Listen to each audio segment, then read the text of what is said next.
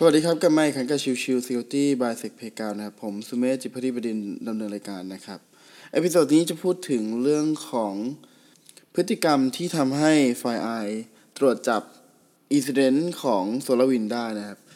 ขอเล่าย้อนกลับไปนิดนึงนะครับตัวของ SolarWinds เนี่ยมันเกิด Incident นะครับถูกโจมตีถูกแฮกนะครับแล้วก็มีการไปแก้ไขตัวอัปเดตนะครับซึ่งทำให้มี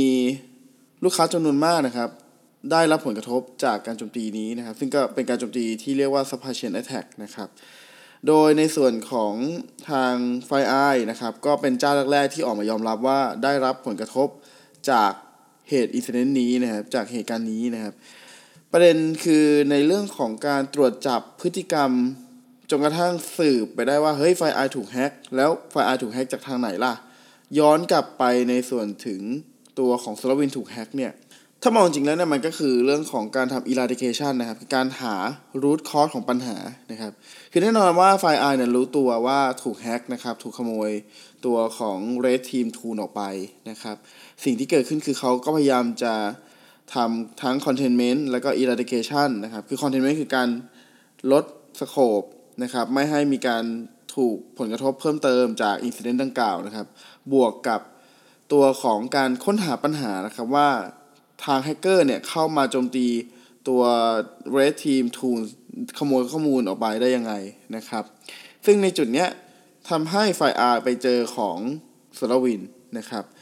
การตรวจจับของ FireEye นะครับมันเริ่มมาจากที่ว่ามี user คนหนึ่งใน FireEye นะครับพบว่ามีการเชื่อมต่อมาที่ระบบผ่าน วี พี เอ็น นะครับแต่เครื่องที่ user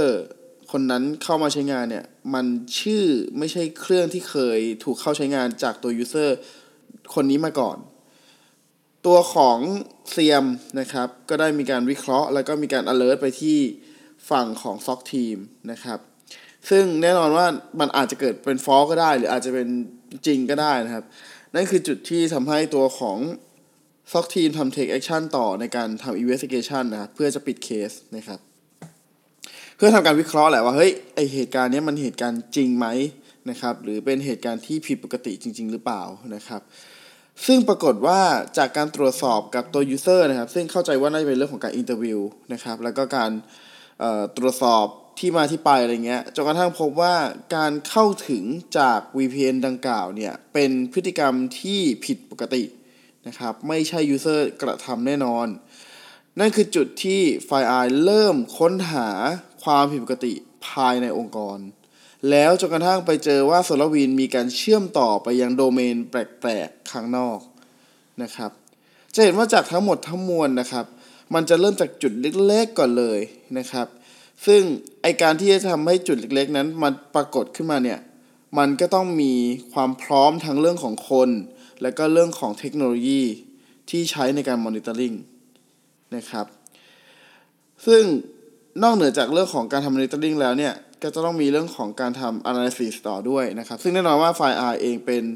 service provider ทางด้านเรื่องของการทำ digital forensic ด้วยอยู่แล้วนะครับดังนั้นเนี่ยมันไม่ใช่ปัญหาของทาง FireEye เลยที่จะทำการ analysis เพิ่มเติมนะครับ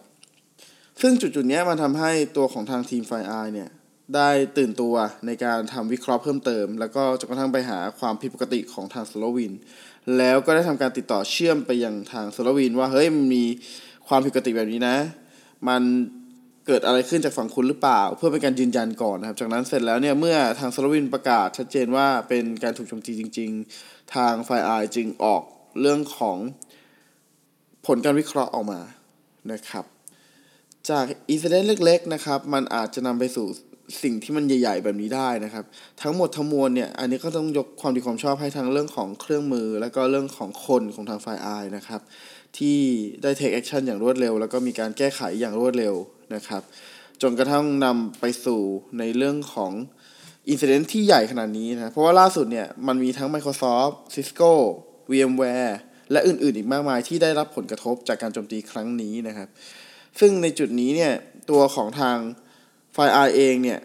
เหมือนจะตอนแรกนะเมื่อประมาณอาทิตย์สองอาทิตย์ที่แล้วครับเหมือนหุ้นจะตกนะเพราะว่า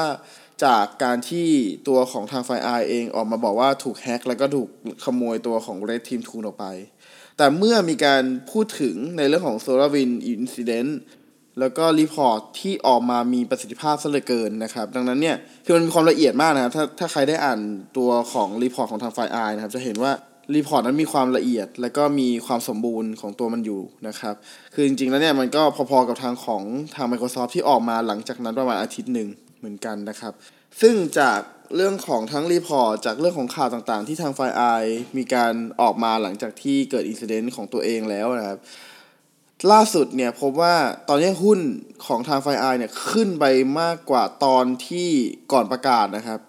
อยู่ที่ประมาณ สิบเปอร์เซ็นต์ เลยทีเดียวนะครับซึ่งนั่นบ่งบ่งชี้ถึง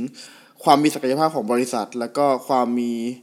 ศักยภาพในเรื่องของการรับมือทางด้านเรื่องของ Incident Response นะครับดังนั้นเนี่ยอย่างที่เห็นครับการรับมือสื่อไม่ใช่เรื่องแปลกในเรื่องของการถูกแฮ็กนะครับแต่สิ่งสำคัญกว่าคือต้องมีความ